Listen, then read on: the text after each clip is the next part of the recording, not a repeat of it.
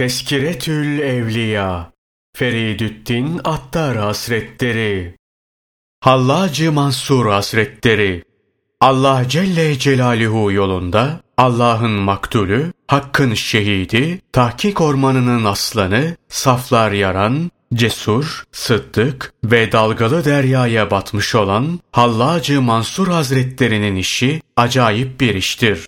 Kendisine has bir takım garip vakalar vardır. O hem gayet hararet ve iştiyak içindeydi. Hem de şiddetli firak alevleri içinde mest, kararsız ve hali perişan bir vaziyetteydi. Samimi ve bağrı yanık bir aşıktı. Büyük bir cehd ve gayreti, acayip bir riyazet ve kerameti vardı. Himmeti yüce, kadri büyüktü. Hakikatlere, esrara, marife ve meaniye dair müşkil lafızlarla yazılan birçok telifi vardı. Kimsenin sahip olmadığı bir sohbete, fesahate ve belagate, başkalarında bulunmayan bir vakte, nazara ve ferasete sahipti. Ebu Abdullah Muhammed bin Hafif Hazretleri, Ebu Bekir Şibli Hazretleri ve Ebul Kasım Kuşeyri Hazretleri müstesna, şeyhlerin ekseriyeti onun işini ret ve inkar etmişler ve onun tasavvufta bir kıdemi ve derecesi yoktur demişlerdir. Allah Celle Celaluhu'nun onu reddetmelerini diledikleri müstesna, müteahhirinin cümlesi hallacı kabul etmişlerdir. Ebu Said-i Ebul Hayr Hazretleri, Şeyh Ebul Kasım Cürcani Hazretleri, Şeyh Ebu Ali Farmedi Hazretleri ve İmam Ebu Yusuf Hemedani Hazretleri gibi zevatsa, onun hali ve işi hususunda bir sırra sahiptirler. Kendisine tazim ederler. Bazıları onun işinde tevakkuf etmişler, leh ve aleyhte bir şey söylememeyi tercih etmişlerdir. Nitekim Üstad Ebul Kasım Kuşeyri Hazretleri onun hakkında şayet hallaç makbul bir kişi ise halkın kendini reddetmeleriyle merdut olmaz. Yok eğer merdut birisi ise halkın onu kabul etmeleriyle makbul olmaz demiştir. Keza bazıları onun sihirle ilgisi olduğunu söylemişler, bazı zahir ehli ise küfre nispet etmişlerdi. Bazıları o hulul ehlindendi demişler, bazıları ise ittihad inancına bağlı olduğunu söylemişlerdi. Ancak tevhid kokusunu koklamış olan bir kimsenin hayalinden onun hakkında asla hulul ve ittihat namına bir şey geçmez. Onun hululcu ve ittihatçı olduğunu söyleyen kimsenin sırrı tevhidden habersizdir. Bunun izahı uzun sürer ve bunun yeri bu kitap değildir. Lakin Bağdat'ta bir zındıklar cemaati vardı. Bunlar hulul hayali ve ittihat hatası hususunda kendilerine hallaci, hallatçı derler, ona mensup olduklarını iddia ederler ama onun sözünü anlamazlar. Sırf taklit yoluyla malum öldürme ve yakma hadisesiyle övünürlerdi. Nitekim Hallacı Mansur Hazretlerine vaki olanın aynısı Belk'te iki kişinin başına gelmiş, onlar da öldürülmüş ve yakılmışlardı. Ama bu vakıada ve Enel Hak davasında onu taklit etmek şart değildir. Şaşarım o kimseye ki ortada bulunmayan bir ağaçtan şüphe yok ki ben Allah'ım ifadesinin zuhur etmesini caiz görürler de niçin bunu mümkün görmez bilemiyorum. Hak, Ömer'in lisanı üzere konuşur hadisiyle de işaret edildiği gibi, Hak Teâlâ, Hazreti Ömer radıyallahu anh'ın diliyle konuştuğu gibi, Hallacı Mansur'un diliyle de konuşmuştur. Burada ne hululün ne de ittihadın işi vardır. Bazıları demişlerdir ki, Sufi olan Hallacı Mansur Hazretleri başkadır. Mülhit, Hüseyin bin Mansur başkadır. Sonuncusu Muhammed bin Zekeriya'nın üstadı olup Ebu Said Karmati'nin arkadaşıydı. Sihirbaz olan bu Hüseyin'dir. Sözünü ettiğimiz Hüseyin bin Mansur Hallaç Hazretleri ise Faris beldesinin Beyza yöresinden olup Vasıt'ta yetişmişti. Şeyh Ebu Abdullah Muhammed bin Hafif Hazretleri Hüseyin bin Mansur Rabbani bir alimdir demiştir. Ebu Bekir Şibli Hazretleri diyor ki, ben ve Hallaç aynı meşrepteniz. Şu var ki bana deli dediler ve bu yüzden kurtuldum. Hallacıysa aklı mahvetti. Şayet hallaç ayıplansaydı bu iki büyük zat onun hakkında böyle konuşmazdı ve bizim için iki şahit tamamdır. Daima riyazet ve ibadetle meşgul olup marifeti ve tevhidi beyan halindeydi. Bu söz ve enel hak ibaresi kendisinden sadır olduğu vakit salah, şeriat ve sünnet ehli olanların kıyafeti içinde bulunuyordu. Ancak yine de bazı şeyhler kendisini terk etmişlerdi. Din ve mezhep yönünden terk edilmiş değildi. Şeyhlerin onun sermesliğinden hoşnut olmamaları bu neticeyi meydana getirmişti. İnançları itibariyle değil, davranışları itibariyle Hallacı terk etmişlerdi. Şöyle ki, Hallacı Mansur Hazretleri önce Tüster'e geldi. Sehl bin Abdullah Hazretlerinin hizmetine girdi. İki yıl onun huzurunda bulundu. Sonra Bağdat'a gitti. İlk seferinde 18 yaşında bulunuyordu. Sonra Basra'ya vardı. Burada Amr bin Osman Mekki Hazretleri ile karşılaştı. 18 ay onun sohbetinde bulundu. Ebu Yakub Akta Hazretleri ona kızını verdi.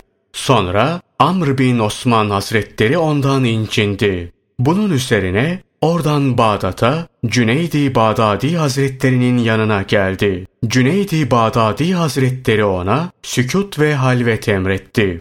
Bir müddet onun sohbetinde bulunmaya sabretti. Sonra Hicaz'a giderek bir sene orada mücavir hayatı yaşadı. Tekrar Bağdat'a geldi. Bir sufi cemaatiyle Cüneydi Bağdadi Hazretlerinin yanına vardı. Ona bir takım meseleler sordu. Cüneydi Bağdadi Hazretleri sorularına cevap vermedi ve bir ağaç parçasının ucunu kırmızıya boyaman galiba yakındır dedi. Hallacı Mansur Hazretleri ona dar ağacına asılarak bir ağaç parçasının ucunu kırmızıya boyadığım gün sen suret ve zahir ehlinin kisvesini giyineceksin dedi. Nitekim naklederler ki Hallacı Mansur Hazretlerinin katledilmesi lazım geldiğine dair imamların fetva verdikleri gün Cüneydi Bağdadi Hazretleri tasavvuf ehlinin kisvesi içindeydi. Fetvaya imza koymadı. İstenen fetvayı yazmadı. Lakin halife Cüneyd'in hattı da lazım diye emretti. Bunun üzerine malum tarzda sarığını sardı, cübbesini giydi, medreseye gitti ve biz zahire göre hükmederiz. Yani kat zahir hale göredir. Fetva zahir üzredir. Ancak batını huda bilir diye sorulan meselenin fetvasını yazdı. Cüneydi Bağdadi Hazretleri Hallacı Mansur Hazretlerinden 12 sene evvel vefat etmiştir.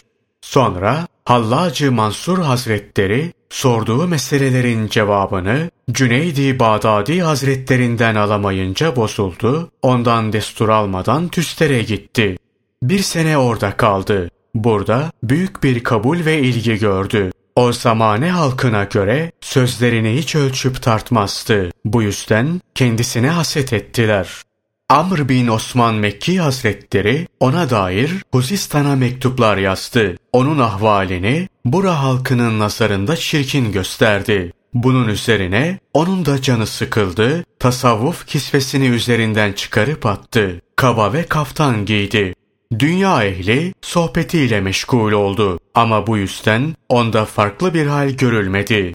Beş yıl ortadan kayboldu. Bu süre içinde bazen Horasan ve Maveraün Nehir'de bazen de Sistan'da bulundu. Sonra tekrar Ahvaz'a geldi. Ahvazlılarla konuştu. Buranın avamı ve havası nezdinde kabul gördü halka ilahi esrarlardan bahsediyordu. Hatta bu yüzden kendisine hallacı esrar diyorlardı. Daha sonra hırka giyerek hareme gitti. Bu seferde hırka giymiş birçok kimse onunla bulundu. Mekke'ye varınca Ebu Yakup Nehrecuri Hazretleri onu sihre nispet etti. Bu yüzden oradan ayrılarak Basra'ya geldi. Tekrar Ahvaz'a gitti. Halkı Hakk'a davet için beldelerine gidiyorum diyerek Hindistan'ın yolunu tuttu. Sonra Maveraün Nehir'e geldi. Cini maçini dolaştı. halkı Hakk'a davet etti. Onlar için eserler kaleme aldı. Döndüğünde dünyanın dört bucağından ona mektuplar yazılmaktaydı. Hintliler ona Ebul Mugis diye mektup yazarlardı. Çinliler Ebu Muin, Horasanlılar Ebu Mir, Farisliler Ebu Abdullah Zahid, Huzistanlılar Hallacı Esrar diye hitap ediyorlardı. Bağdat'ta Mustalem, Basra'da Muhbar diye çağrılıyordu. Kısacası hakkında çok söz söylenmişti. Bundan sonra Mekke'ye gitmek üzere yola çıktı. İki sene Mekke'de mücavir kaldı. Döndüğünde ahvali değişti. Bu hal başka bir renge girdi. Çünkü halkı vakıf olamadıkları bir hususa davet ediyordu. Bu yüzden 50 şehirden ihraç edildiği nakledilir. Üzerinden bir hayli zaman geçtiği halde ondan daha acayip biri dünyaya gelmemiştir. Ona şunun için hallaç, pamuk atan demişlerdi. Bir gün bir pamukçunun ambarına uğramış, işareti üzerine derhal pamukların çekirdekleri dışarı çıkmış ve halk da bu işe şaşmış kalmıştı. Naklederler ki bir gün bir gecede 400 rekat namaz kılardı. Bunu kendi üzerine farz kılmıştı. Bu dereceye sahipken niçin bu kadar meşakkat çekiyorsun diyenlere dedi ki, dost olanların işine ne rahat ne meşakkat tesir eder. Dostların sıfatı fani olduğundan rahat veya zahmet onlara tesir etmez. 50 yaşındayken şöyle demişti. Şimdiye kadar hiç mezhep tutmadım. Her mezhebin en zor hükmü neyse nefsin üzerine onu ihtiyar ettim. Bugün 50 yıl var ki namaz kılmaktayım. Kıldığım her namaz için gusül yapmaktayım. Naklederler ki başlangıçta riyazet yapmaktaydı. Bir abası vardı. 20 sene üzerinden çıkarmamıştı. Bir gün haksız olarak abayı üzerinden çıkardılar. Ona çok miktarda bit düştüğünü gördüler. Bunlardan birini tarttılar. Yarım danek geldi. Naklederler ki boynunda dolaşan bir akrep gördüler. Onu öldürmek istediler. Ancak o elinizi ondan çekin. Zira o 12 senedir boynumuzda dolaşmakta olan bir ahbabımızdır dedi. Derler ki Semerkantlı Reşidi Hurt Kabe'ye gitmek üzere yola çıkmıştı. Yolda bir meclis kurup vaaz ediyordu. Bu mecliste şunu anlattı. Rivayet ederler ki Hallacı Mansur Hazretleri 400 sufi ile çöle açılmıştı. Birkaç gün geçti. Ancak gıda namına bir şey bulamadılar ve Hallacı Mansur Hazretlerine bize kızartılmış kelle lazım dediler. Hallacı Mansur Hazretleri onlara oturunuz dedi. Sonra elini arkaya attı. Her birine bir kızartılmış kelle ve iki çörek verdi. Böylece onlara 400 kızartılmış kelle, 800 çörek vermiş oldu. Sonra bize taze hurma lazım dediler. Hallacı Mansur Hazretleri kalktı ve beni bir ağaç gibi sallayınız dedi. Onlar da onu ırgaladılar. Ondan taze ve yaş hurma yağmaya başladı. Bundan doyana kadar yediler. Sonra yolda sırtını hangi dikene yaslasa o diken taze hurma verirdi. Naklederler ki bir taife çöldeyken ona biz incir isteriz demişlerdi. Bunun üzerine elini havaya uzattı ve önlerine bir tabak taze incir koydu. Diğer bir seferinde helva istediler. Bir tabak şeker gibi sıcacık helvayı getirip önlerine koyunca bu Bağdat'taki meşhur Babüt Takın helvasıdır dediler. Şöyle dedi, bizim için çöl ne, Bağdat ne? Naklederler ki bir kere çölde yanında 4000 kişi vardı. Mekke'ye kadar giderek sıcak güneşin altında Kabe'nin karşısında bir sene çıplak olarak durdu. Uzuvlarının yağı buradaki taş üzerine aktı. Derisi değişti ama oradan kıpırdamadı. Her gün önüne bir somun, bir testi su getirip koyuyorlardı. Somunun kıyısından köşesinden kopardığı ekmek parçalarıyla iftar edip geriye kalan kısmını testinin üzerine koyuyordu. Derler ki peştemalında bir akrep yuva yapmıştı. Sonra Arafat'ta ''Ey hayrette kalanların delili'' dedi. Herkesin dua ettiğini görünce o da gitti. Herkes geri dönünce başını bir kum tepesinin üzerine koydu, oradan baktı. Herkes geri döndüğünde bir ah çekti ve dedi ki, Ey ilah, ey padişah, ey aziz Rab, bütün tesbih edenlerin tesbihinden, la ilahe illallah deyip tehlil edenlerin tehlilinden ve bütün fikir sahiplerinin tefekküründen seni tenzih ve takdis ediyorum.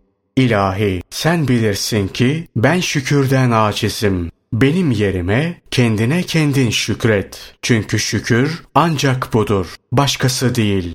Naklederler ki bir gün çölde İbrahim Havvas Hazretlerine ne iştesin, hangi amelle meşgulsün diye sordu. Tevekkül makamında ayağımı sıhhatli ve sabit hale getiriyorum dedi. Bütün bir ömrü mideyi mamur hale getirmek için sarf ettin. Tevhidde ne zaman fani olacaksın dedi. Demek ister ki tevekkülün aslı yememektir.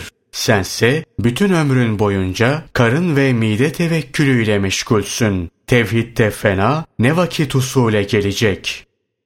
Arif'in vakti var mıdır diye sorduklarında dedi ki, hayır. Şunun için ki vakit ve manevi hal sahibinin sıfatıdır. Her kim kendi sıfatıyla iken üns ve rahat bulursa o arif olamaz. Bunun manası benim Allah'la beraber olduğum öyle bir vakit vardır ki ne bir meleki mukarreb ne de bir nebi mürsel o vaktin içine sığar. Yani o vakit içindeyken ondan gayrisi aklıma, fikrime, hayalime ve kalbime girmez. Hadis-i şerifine işaret etmektedir. Arif'in vakti lima Allah makamıdır.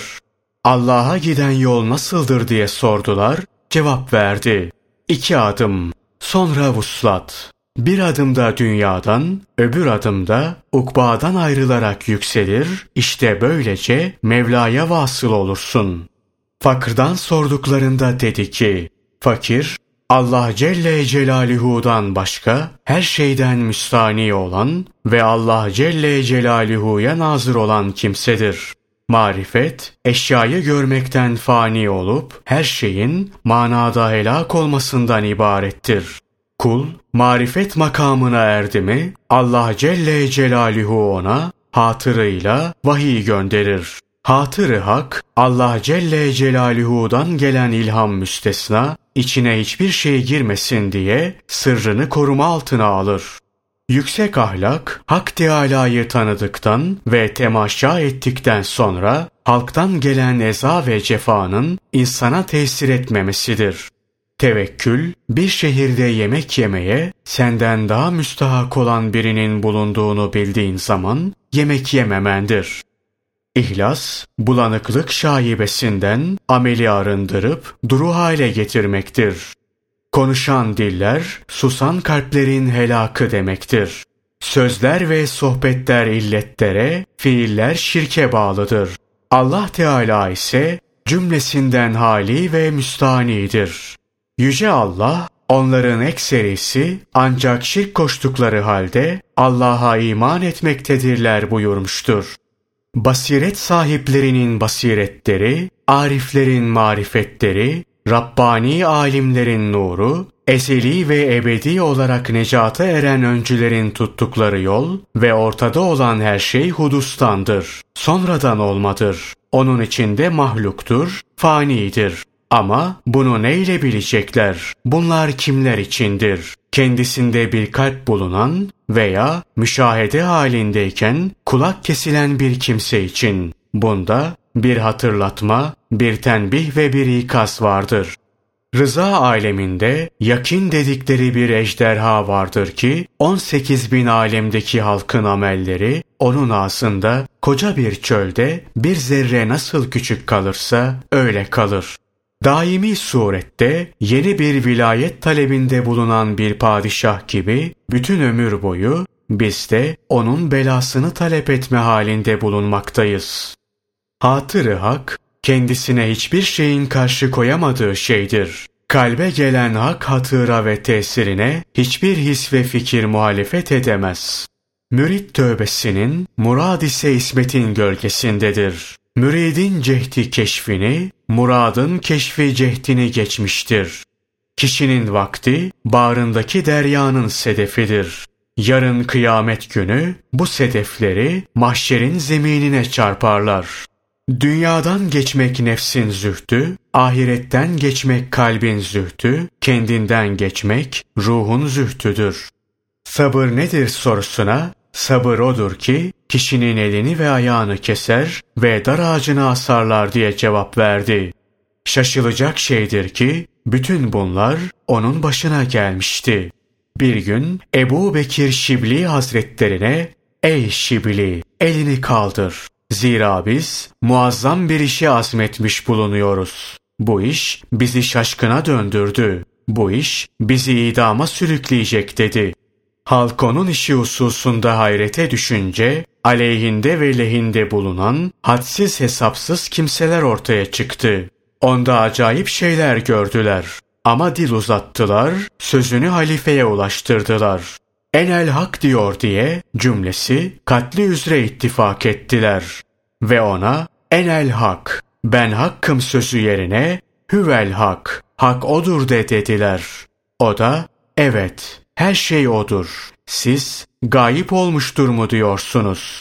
Hayır, belki gayip, batıl ve yok olan Hüseyin'dir. Hiç okyanus gayip olur ve azalır mı dedi.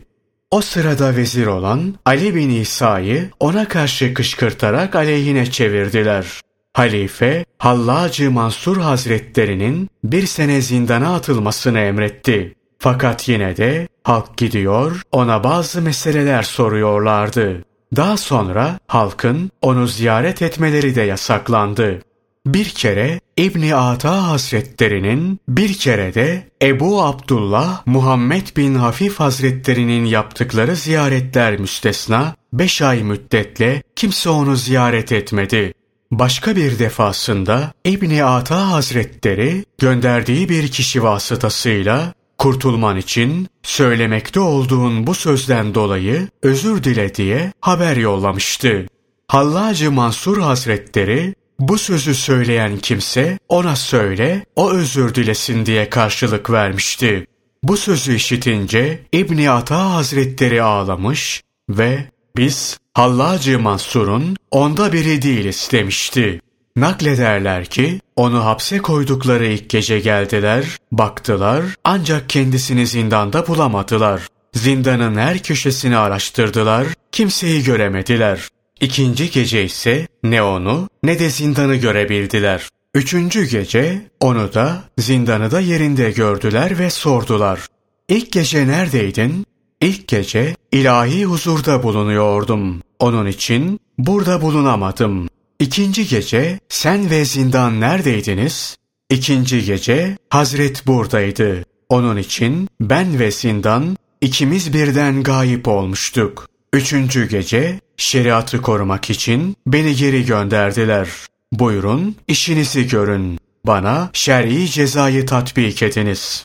Naklederler ki zindandayken bir gün bir gecede bin rekat namaz kılardı. Dediler ki ben hakkım dediğine göre bu namazı kim için kılıyorsun? Cevap verdi. Biz kadrimizi biliriz. Naklederler ki hapishanede 300 kişiydiler. Gece olunca ey mahpuslar gelin sizi kurtarayım dedi. Peki sen kendini niye kurtarmıyorsun dediklerinde biz Allah Celle Celaluhu'nun kaydı içindeyiz. Himaye ve selamet halindeyiz. Eğer dilersek bir işaretle bütün kelepçeleri açarız dedi. Sonra parmağıyla işaret edince bütün kelepçeler yere döküldü. Bunun üzerine iyi ama hapishanenin kapısı kilitti. Şimdi biz nereye gidelim dediler. Bunun üzerine bir daha işaret etti. Bir takım gedikler peyda oldu. Şimdi başınızı alıp gidin dedi.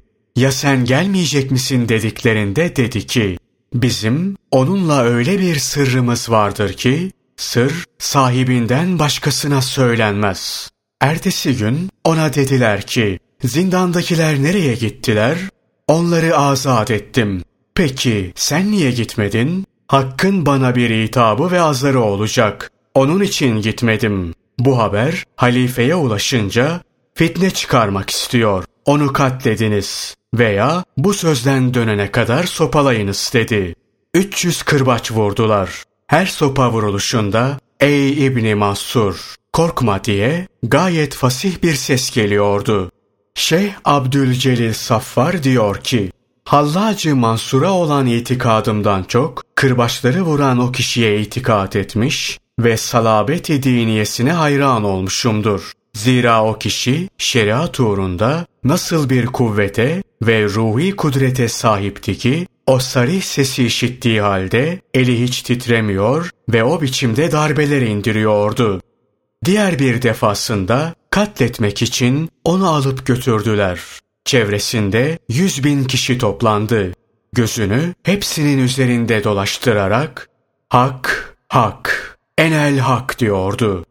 Derler ki o arada dervişin biri ona aşk nedir diye sordu. Aşkın ne olduğunu bugün, yarın ve öbür gün göreceksin dedi. O gün katlettiler. Ertesi günü ateşe atıp yaktılar. Üçüncü günde külünü rüzgara verdiler. Bunun manası aşk işte budur demektir. O haldeyken kendisinden bir nasihat isteyen hizmetçiye nefsi yapması gereken bir şeyle meşgul et. Aksi takdirde o seni yapılmaması gereken bir şeyle meşgul eder dedi. Çocuğu bana bir öğüt ver dediğinde dedi ki, Dünyada mevcut olan herkes çeşit çeşit ameller işlerken sen öyle bir şeyin uğrunda cehd sarf et ki ins ve cinnin ameli onun bir zerresinin ancak binde biri olsun ve bu da hakikat ilminden başkası değildir. Yolda giderken salına salına yürüyor, şamata yapıyor ve üzerinde 13 bukağı ve kelepçe olduğu halde köçekler gibi gidiyordu. Bu böbürlenme neden diye soranlara çünkü kurban edilme mahalline gidiyorum dedi ve bir nara atarak şu şiiri okudu. Dostum hiçbir şekilde zulmetti denemez. Misafirin misafiri ağırlaması gibi bana bir kadeh sundu. Beni davet etti. Sonra misafirin misafire yaptığı gibi beni selamladı. Kadeh devretmeye başlayınca canıma kıymak için bir yaygı bir de kılıç istedi. Temmuz sıcağında tanenle birlikte yıllanmış şarap içen böyle olur. Bağdat'ta bulunan Babüttak'taki kemerin altına götürülünce evvela dar ağacına dayalı merdiveni öptü, sonra ayağını merdivene bastı. Bu ne hal böyle diyenlere dar ağacı erenlerin miracı dedi. Belinde bağlı bir peştemal, omuzlarında bir taylasan vardı. Ellerini semaya doğru kaldırdı. Yüzünü kıbleye çevirdi. Niyazda bulundu ve ne istiyorsa onu diledi. Sonra yürüdü, dar ağacının tepesine çıktı. Orada bulunan müritler cemaati, müridin olan bizlerle seni inkar eden ve biraz sonra taşa tutacak olan o kişiler hakkında ne dersin diye sorduklarında dedi ki, size bir, onlara iki sevap var. Çünkü sizin yapmış olduğunuz şey hakkımda hüsnü zan beslemekten fazla bir şey değildir. Onlarsa tevhidin kuvvetinden şer'i salabetle harekete geçiyorlar ve şeriatta tevhid asıl hüsn-i zanferdir. Naklederler ki gençliğinde başını kaldırıp damdaki bir kadına bakmıştı. Hizmetçiye bunu ima edip o gün o biçimde baş yukarı kadına doğru bakan bugün bu biçimde dar ağacından baş aşağı bakar dedi. Ebu Bekir Şibli Hazretleri dar ağacında bulunan Hallacı Mansur Hazretlerinin karşısında durdu ve seslendi. Biz el alemin işine karışmayı sana yasaklamamış ve onlarla temas kurma dememiş miydik dedi. Hazreti Lut aleyhisselama kavmi işkence edip acı çektirirken böyle demişlerdi. Ey hallaç! Senin halin onunkine ne kadar da çok benziyor. Sonra Ebu Bekir Şibli Hazretleri sordu. Tasavvuf nedir ya hallaç? En aşağı mertebesi şu gördüğün manzara, idam. En yüksek derecesi hangisidir? Senin için mümkün değil. Herkes ona recm taşı attı. Ebu Bekir Şibli Hazretleri de şer'i fetvaya muvaffakat etmiş olmak için bir gül atınca Hallacı Mansur Hazretleri bir ah çekti. sana atılan bunca taşlardan hiçbirine niçin ah etmedin? Atılan bir güle ah etmendeki sır nedir dediler. Şunun için dedi, onlar bilmiyorlar. Onun içinde mazurdurlar. Onun yaptığı gücüme gitti. Çünkü o biliyor. Bunu yapmamalıydı. Sonra elini vücudundan ayırdılar. Güldü. Niçin gülüyorsun dediler. İnsanın elini vücudundan ayırmak kolay bir iştir. Er odur ki nefsani sıfat elini kesip atar. Zira beşeri sıfatları terk edenin başına konan himmet tacı ta arşa dayanır. Sonra ayağını kestiler. Bu sefer tebessüm etti ve bu ayakla arz üzerinde sefer yapıyorum. Diğer bir ayağım himmet ayağı daha var ki şimdi onunla iki alemde sefer yapacağım. Eğer gücünüz yetiyorsa ayağımı kesin dedi. Sonra alkan olmuş kesik ellerini yüzüne sürerek yüzünü ve kollarını kana boyadı. Niçin bunu böyle yaptın diyenlere, çünkü çok kan kaybettim. Biliyorum ki yüzüm sararacak. Beti benzi sarardı sanacaksınız. Yüzümü kana buladım. Ta ki size karşı kıpkırmızı yüzlü olayım. Zira erkeklerin gülgünesi onların kanlarıdır dedi. Diyelim ki yüzünü bunun için alkan ettin. Peki kollarını niye kana buladın dediklerinde çünkü abdest alıyorum dedi. Ne abdesti? Aşkına kılınan iki rekat namazın abdesti ve ancak kanla alınırsa sahih olur. Sonra gözlerini oydular. Bunun üzerine halk arasında bir kıyamettir koptu. Bazısı ağlıyor, bazısı onu rejim için taş atıyordu. Sonra dilini kesmek istediler. Bir iki kelime söyleyebilmem için biraz sabredin dedi ve yüzünü semaya çevirerek niyasta bulundu. İlahi, senin şeriatın ve rızan için bana bu ezayı ve cefayı yapanları sevaptan ve kereminden mahrum etme. Bu yüzden devletlerini nasipsiz, amellerini sevapsız bırakma. Elhamdülillah ki ellerimi ve ayaklarımı senin yolunda kestiler. Şayet bir de başımı bedenimden ayırırlarsa celalini müşahede uğrunda beni dar ağacının tepesine çıkarmış olacaklar. O vakitte serdar olacağım. Sonra kulaklarını ve burnunu da keserek üzerine taş yağdırdılar. Elinde bir tahta parçası bulunan ihtiyar bir kadın oradan geçiyordu. Şu zavallı ve bencil hallaca iyice vurunuz. Esrardan bahsetmekle işi ne dedi. Hallacı Mansur Hazretlerinin en son söylediği söz, vahidin kendini vacide hasretmesi ona kafidir. Bulana bir yeter ifadesiydi.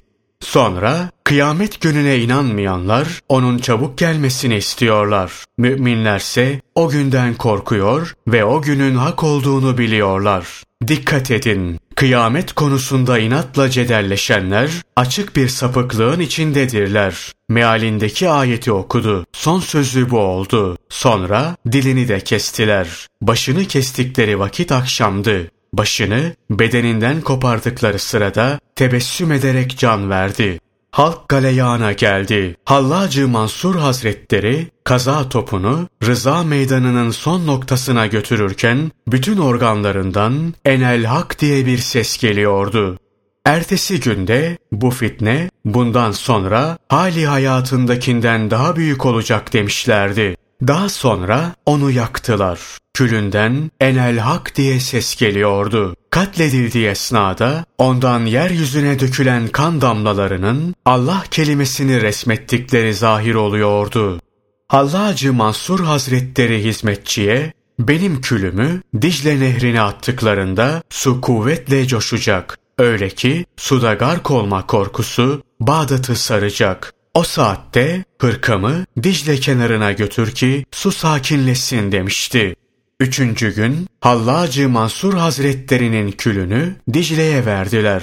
Yine sudan aynı şekilde enel hak sesleri geliyor, nehrin suları cuşu huruşa gelerek akıyordu. Bunun üzerine hizmetçi şeyhin hırkasını Dicle'nin sahiline götürdü. Su sakinleşerek eski haline döndü, küllerde sustu.